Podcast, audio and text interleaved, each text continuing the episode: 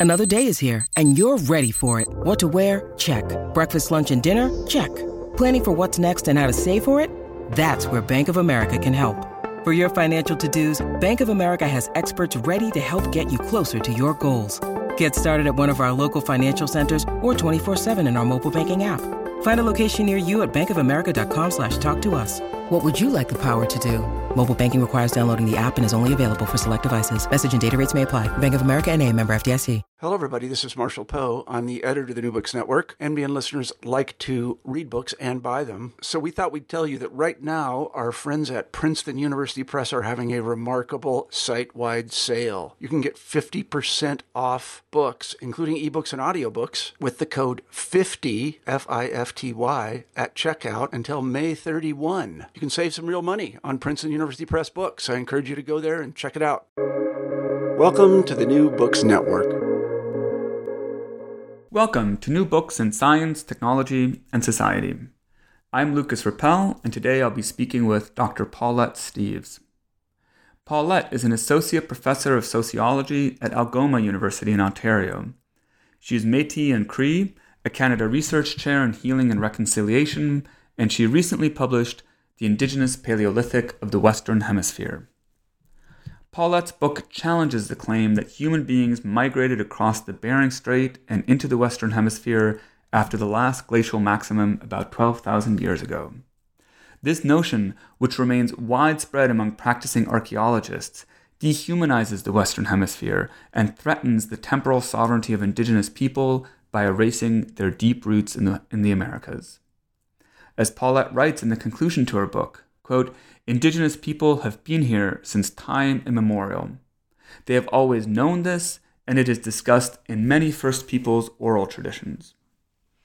Insisting that, quote, Indigenous people have an inalienable right to tell their history and their stories in their own voice, she provides a deeply researched challenge to the colonial legacy of American paleoarchaeology. Paulette incorporates a remarkably wide variety of evidence to substantiate her claims. This includes a detailed survey of dozens upon dozens of Pleistocene sites that contain archaeological evidence of a rich indigenous history in North and South America that is much more than 12,000 years old. She also covers evidence from linguistics, population genetics, and paleobiogeography. What makes this book especially compelling, though, is that Paulette also weaves oral histories and other ways of knowing the past into her account. This allows her to rehumanize ancient landscapes, people and places, and decolonize deep time by bringing the present concerns of indigenous people into direct relationality with the deep past. Finally, this book makes a compelling case that archaeology and other scientific discourses about what is often dismissed as prehistory must be understood within the context of settler colonialism. Just as geology contributed to the dispossession of indigenous communities by documenting the location and abundance of valuable mineral resources for imperial extraction from their ancestral homelands, so too did the insistence that indigenous people only arrived in those places relatively recently help sever their deep roots in lands that they know to have occupied since time immemorial. I quote, to accept that indigenous people have been in the Western Hemisphere over 60,000 years and possibly prior to 100,000 years ago is to put them on an equal footing with areas of the so called Old World, she writes. The quote, ongoing denial of human antiquity in the Western Hemisphere is not due to a lack of archaeological evidence, she contends.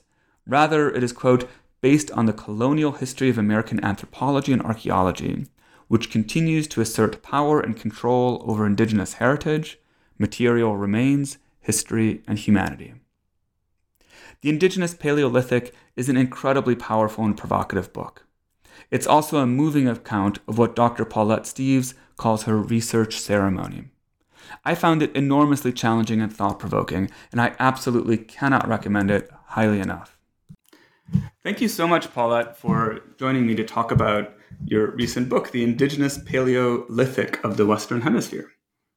Thank you for inviting me. I wanted to start by just asking you a little bit about your own background. So, who you are, uh, where you come from, and then how you found yourself uh, researching this project. Well, I um, I'm Cree Métis.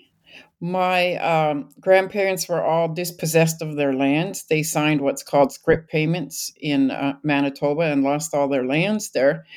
And so I don't have a, um, a what I call a home community, but I have a lot of relations. And I grew up in British Columbia.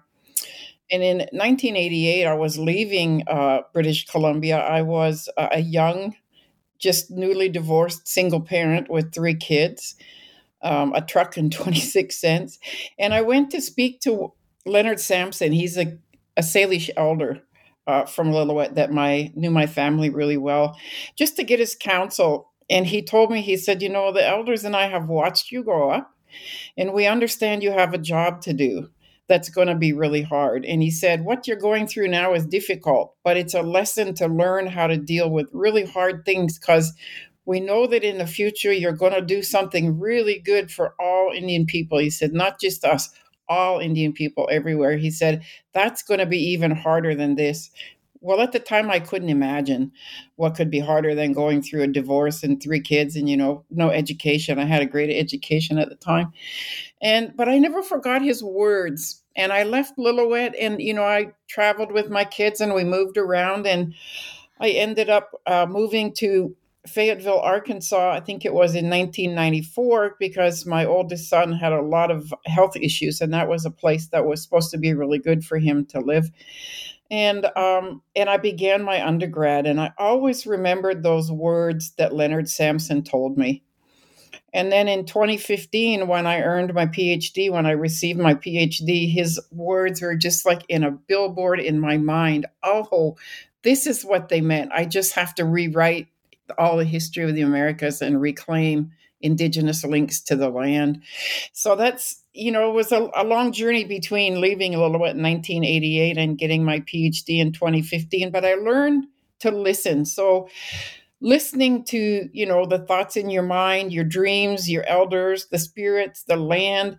This is something that indigenous people have always done. When you grow up in a non-indigenous community you're taught that if you do that you're crazy. So i had to relearn how to listen. And over the years my listening skills got better and better and better and i never doubted that creator had this path laid out for me and i just had to go as fast as I could to keep up to everything they'd given me to do. And now here I am. Uh, I'm a tenured associate professor and a Canada research chair with the funding to continue my research. And I know that Creator has opened a lot of these doors for me, and I continue to follow the path that I was given to do this work. Yeah, thank you. It, it's an amazing story. Do you want to maybe tell us a little bit more about what you mean when you talk about reclaiming the history of the Western Hemisphere for Indigenous people? Right. So, uh, Western or settler archaeologists for a long time argued that we've only been here maybe 12,000 years. Actually, Alex Hrdlicka was the first physical anthrop- archaeologist, anthropologist at the Smithsonian. And he argued till the day that he died that Indians had only been here 3,000 years. And that was based really, wasn't even based on a big body of data. That was more or less conjecture based on one site he had studied and looking around at the Americas. But um, Jesse Figgins in the 1920s, of course, um, heard about these large bison bones uh, over in New Mexico. And he went over there and excavated and found a Clovis point right in the rib of a bison that had been extinct over 10,000 years. So, after a few years of arguing with Alex Hrdlicka and others, it was finally accepted that we'd been here at least 10,000 years.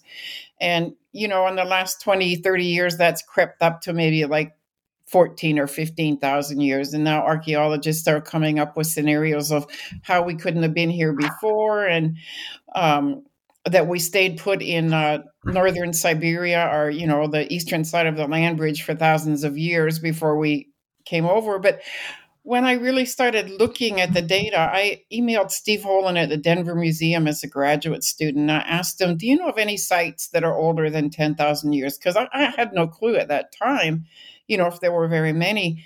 And he sent me a list of 10 sites and he said, Don't tell anyone what you're studying. They're just going to call you crazy. And I'm like, okay.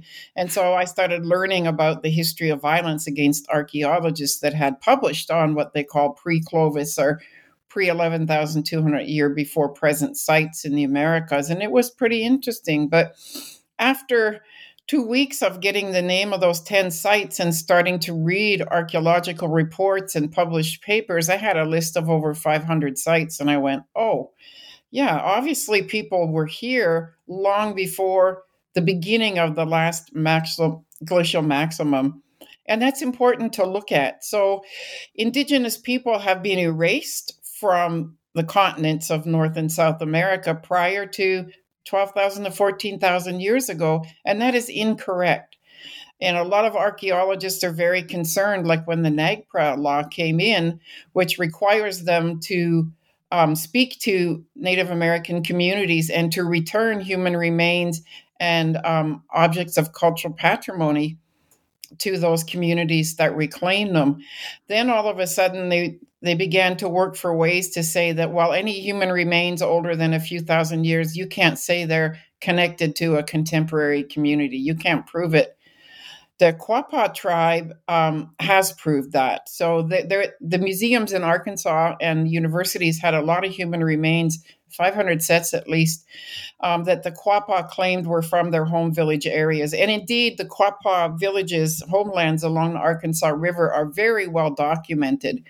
And that's where those human remains came from. So the Quapaw knew that was their ancestors. But the museums and universities weren't returning them. They were trying to use loopholes in NAGPRA to, to maintain control of them because that's their academic capital, right? So the Quapaw got a hold of me. I was an undergraduate student, and they said, Is there any way you can help us in supporting our NAGPRA claim to get our ancestors returned? They said, Can we use genetics? And I said, Well, I don't see why not. So I applied for an honors thesis grant, um, got into the honors program, got the grant did the work, sent it out, sent some modern Quapaw hair samples from elders to a university in California who did the DNA extractions for me. Well, then the university's museums knew as soon as I had that, all I had to do was match those DNA to some of those remains. And before we even could do the second step, the Quapaw had 500 ancestors returned and reburied.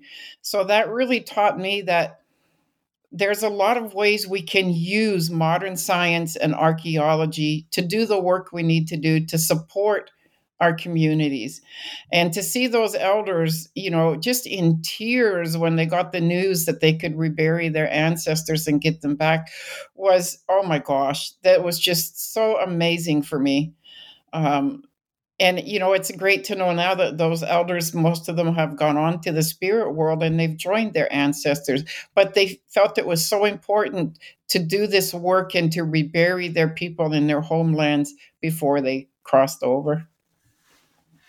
Yeah i mean we often think of science as a tool of colonial domination but what you're showing here is that it can be its opposite as well that it, there's a kind of liberatory potential to scientific knowledge in some cases Yes, there is. And um, there are not very many Indigenous archaeologists.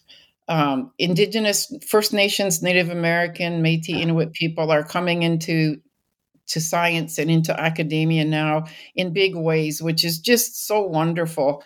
Um, when I began as an undergraduate student at the University of Arkansas, I didn't know another Indigenous student, Native American student. I never had a single Native American professor.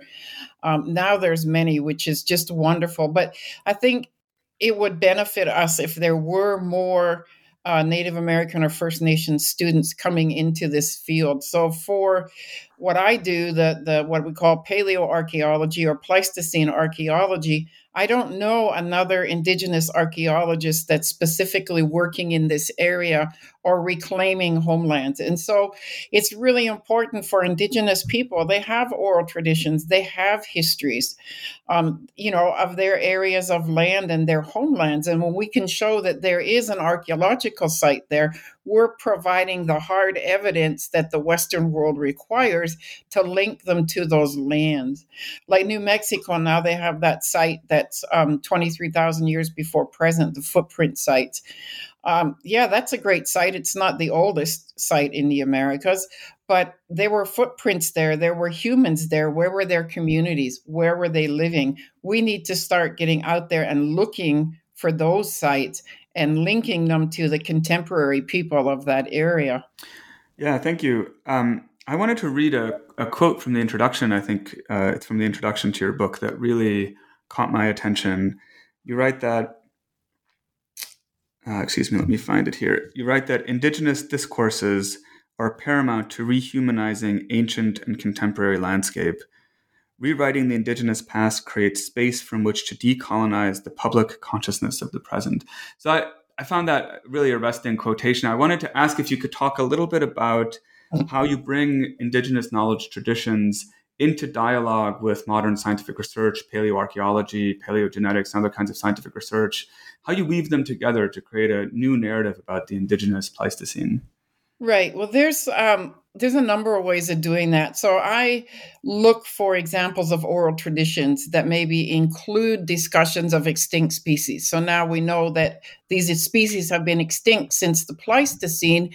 And so these oral traditions are coming across thousands of years. And there's a really good example of that at the, I think it's called the Kimmswick site on the Pomme de Terre River so the Osage have an oral tradition about a battle between these huge beasts. It became unsafe to go out hunting, you know, or go out on the land because there were so many of these big, huge beasts. And uh, one day the beasts had a, an a enormous battle that shook the whole valley. They said shook the mountains, and and a lot of them killed each other off. So there were all these dead beasts, mammoths and mastodons. And but then it was safe to go out on the land. So the Osage, out of respect and gratitude for that, for being able to go back on the land, they burnt a lot of the carcasses of the huge beasts. And every year they went back to that exact site and they had a a ceremony, a ceremony giving thanks for that event and for making it safe to go back on the land. Well, the Osage were removed from their lands on the Pomme de Terre River, and the settlers that came in started digging up big bones and finding stone tools. And of course, you know, a few years later, along come the archaeologists and record this amazing site that has thousands of mammoth and mastodon bones, many of them burnt, and stone tools. So, right there, the Osage story, story oral tradition tells you the history of that archaeological site and how it was created. So that's one way of um, weaving knowledge. And to do that, archaeologists need to begin to understand indigenous languages. They need to go out and meet with um, you know, and become, you know, hold those communities at the center of their stories. So if I was going to do an archaeological site somewhere, you know, do excavations, I would want to speak to all of the local communities and ask them, you know, if they wanted to, to share their knowledge about this area um, and include that in in any archaeological report of any site. Yeah, absolutely. I wanted to. So you spoke about um, oral traditions. And I wanted to ask you a little bit about in your book, you also write about the different kinds of temporalities uh, that these different oral traditions often embody and how they challenge conventional, maybe Western, maybe you could say colonial assumptions about the relationship between the past, the present, and the future. So, if you have, I'm curious if you have any thoughts about that, how these oral traditions have caused you to think about those different temporal relationships. Yeah, there's a lot, you know, I'm really uh, grateful for for social media and for you know things like YouTube, where a lot of communities have begun to record their oral traditions and to have little videos of them, um, where we can learn from their knowledge. But one thing that's really been missed in um, education of Indigenous people is about how incredibly diverse they were, and so when you look at language families, there are over, I think it's now over 360 language families in the world. More than half of those language families, representing hundreds of languages, are from North and South America. And if you ask archaeologists, um, well, how many of the original languages of this land do you know? They don't know them, right? How do you understand people's oral traditions you know, told or written in their indigenous languages if you don't know the language. So, indigenous languages are incredibly complex. Oral traditions are extremely complex and metaphorical. So, if you're telling an oral tradition a story and you want it carried over 10 or 20,000 years, you don't just give the main points. You color that story so that it can never be forgotten, right? And I had to uh, translate for my PhD or no, my master's. I had to translate something from a foreign language. So I found this French recording.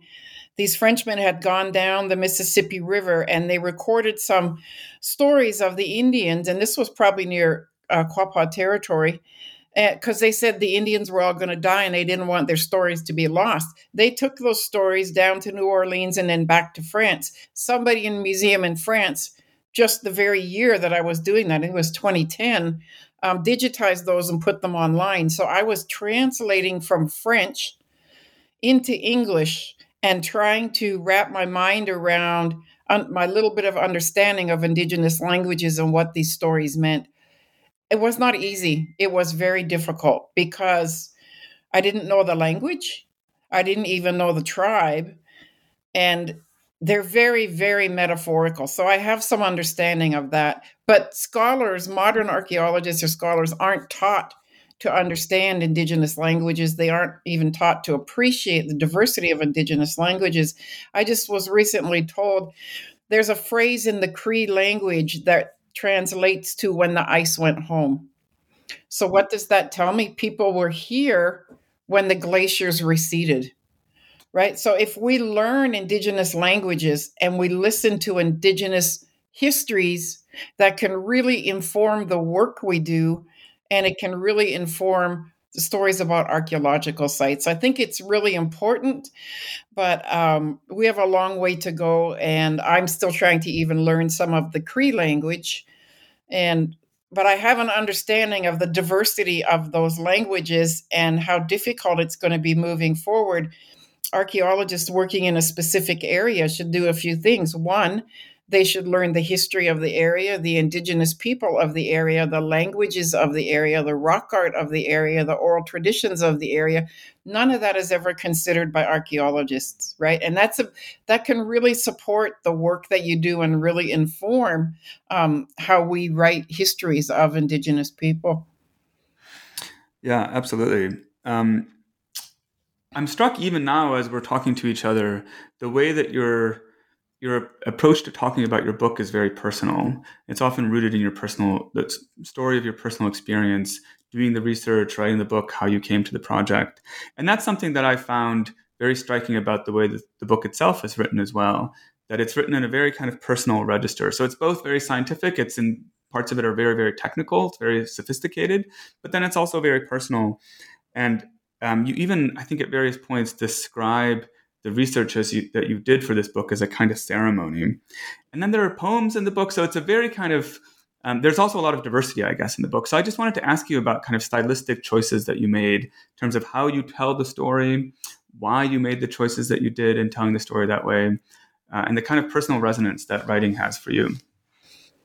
It probably links to epigenetics. It's in my blood. so, so indigenous method and theory has become known in the last, you know, 10, 15, 20 years. Um, I've always known that I wanted to write a book that anybody could read. I've I knew that it had to be very strongly supported by scientific data, very strongly scientific. And I told my publisher, you know, I'm not just writing an academic book for academics. I said I want every high school student, every First Nations or Native American person, anyone interested to be able to read this. And in indigenous method and theory, we don't sit down to ask a question, answer a question with science, and that's the end of it. You know, I, I pick up some of those books and papers and I can barely stand to look at them when it's just 12 pages of charts of like, no, tell me the story. And so my publisher had said, Well, that's never been done. I don't think you can do that. And I didn't say anything to him, but in my mind, I was like, just watch me because I am a First you know, I'm Cree Metis, I'm an Indigenous person. And storytelling is how we have told our history since time immemorial, right? You you have to be a really good storyteller if you're a First Nations academic and it is a ceremony. When you're doing research, you approach it with respect, reciprocity and relationality. If it doesn't serve a community or a people, what's the point in doing it? And so I, I learned early on how this could really support so many First Nations and Native American communities and I, I've kind of written poetry since since I was very young. I think I had my first poem published when I was like 10 years old. And it was just a natural thing for me to end on a lighter note. So one thing, if you get to know, you know, Native American and First Nations people, we have a sense of humor. We have to have a very strong, healthy sense of humor. How do you survive? you know 500 years of genocide and erasure how do you go into a western academic colonial institution and survive, you better have a really good sense of humor. And you learn not to take things uh, pers- personally, right? So I know this history is there um, and it is personal, but I don't take it personal. And I try to always remember the lighter side.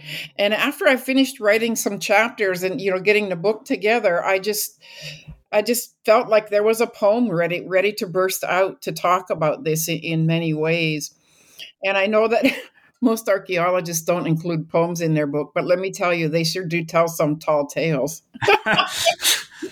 so, great. so I don't think I was doing anything that outside the field. I was just doing it maybe in a little more eloquent, poetic way.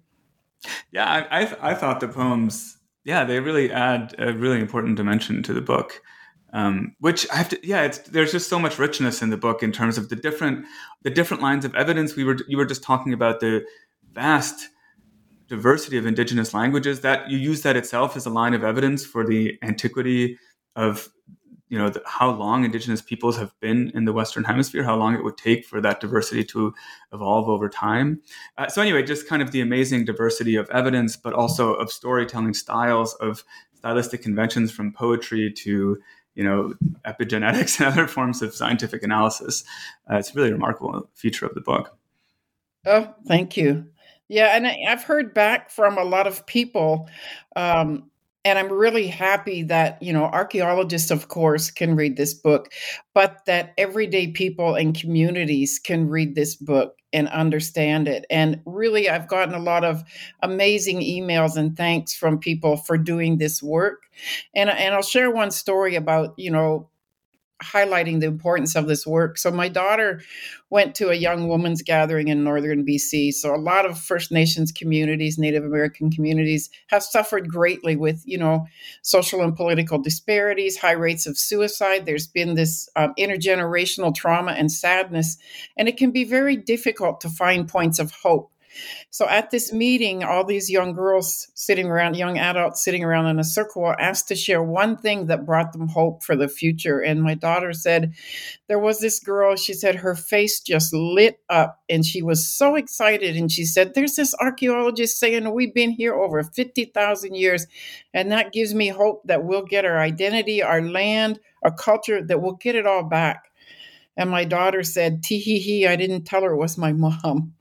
so, so that was great, you know, for me to hear that feedback because that was one of my main goals. If there was a, a top of the mountain goal for anything you do, for research and publishing, for what I was doing was how do I become how do I make this one flame and that fire a healing? So when you when you're going through healing after a genocide, it takes a lot of flames. They got to come from every direction, and you create this healing fire.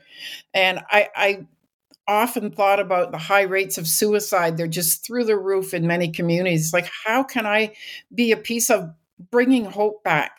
And so that was such an important message for me. I, what I'd like now is to try and find a benefactor to purchase enough books that we could send one out to at least one out to every First Nations um, high school in in Canada. It would be great if it was the states too, but just to get this story into their hands and to share it with them in that way.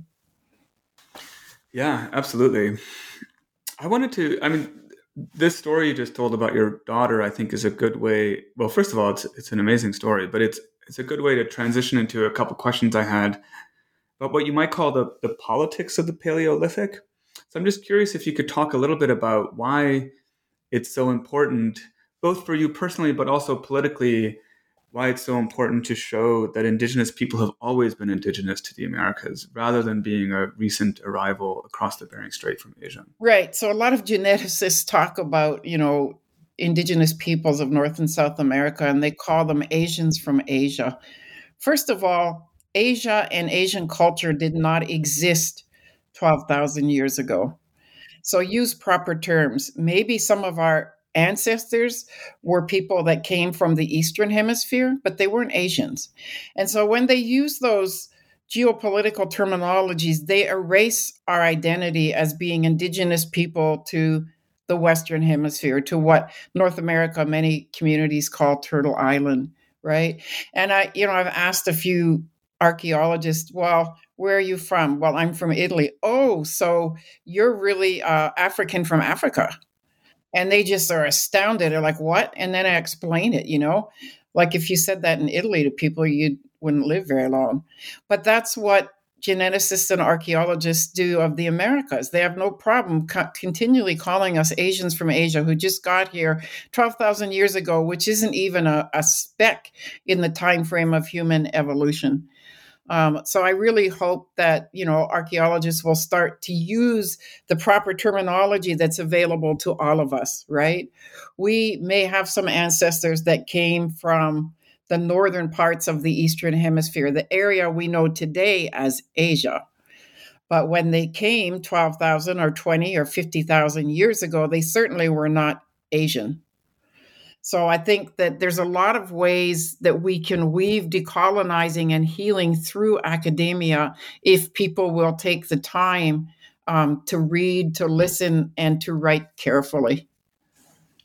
Yeah, absolutely. Um, I wanted to ask you about another, maybe you would call it a figment of the archaeological imagination, the Clovis people. Can you tell us a bit about who the Clovis people were, whether they existed, and, and what role they play in the colonial project of uh, American archaeology?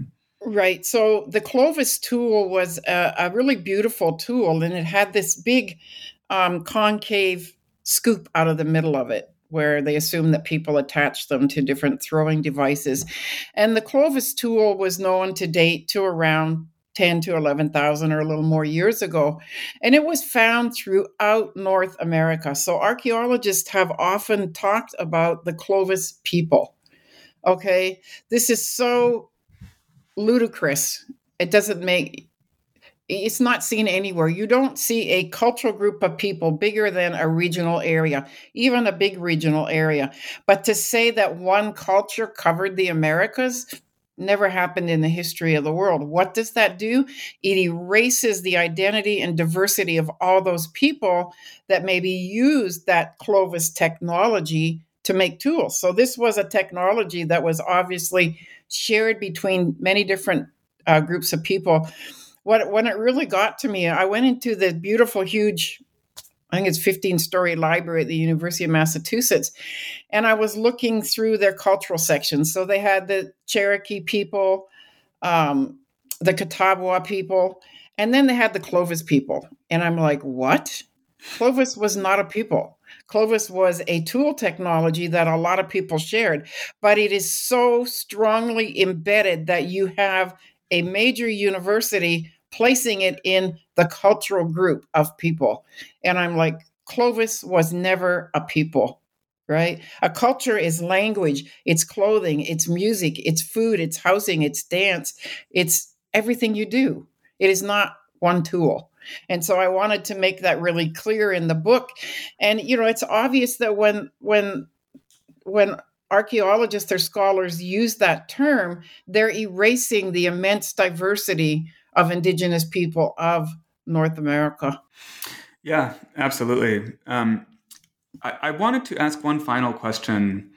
Um, uh, so thank you for this amazing interview, and I want to ask one final question, which is you you coin what I thought was a really evocative term in this book, which you call pyroepistemology. And that really, I have to say, that really captured my imagination thinking about pyroepistemology. And so I wanted to ask you just to explain to our listeners a little bit about what you mean by pyroepistemology and how you think that it might serve as a uh, uh, might serve us as a uh, might serve a purpose of healing as well.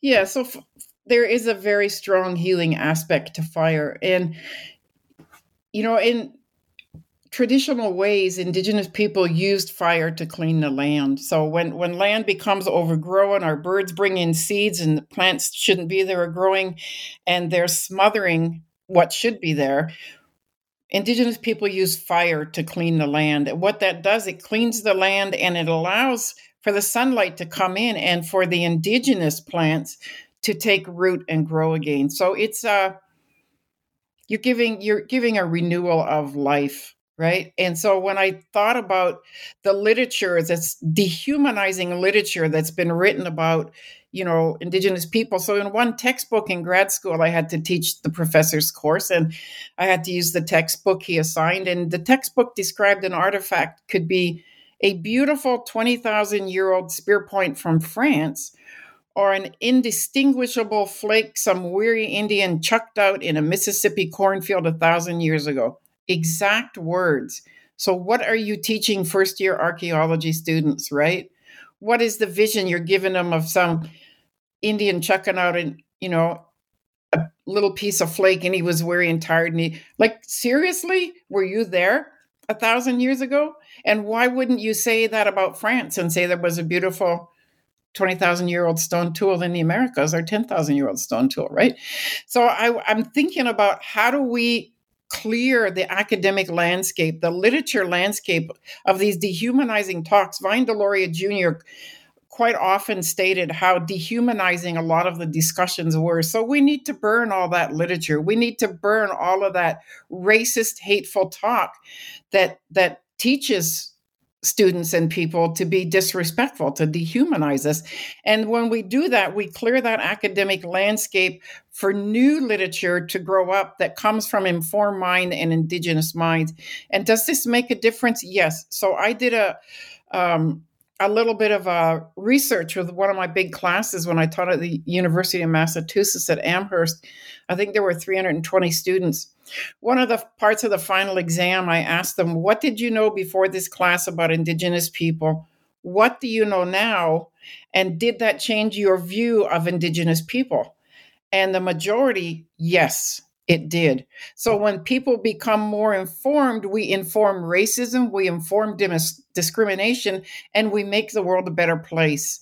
So I know that pyroepistemology is a term um, that I hope many people will come to understand as a need to cleanse the academic landscape of dehumanizing discussions of Indigenous people and to fill that landscape with truth and stories from Indigenous people. Well, your book is certainly an important contribution in that direction. So I wanted to thank you so much, Paulette, for having written the book, sharing your knowledge with us, and for having talked to me about your book. Thank you so much for inviting me today.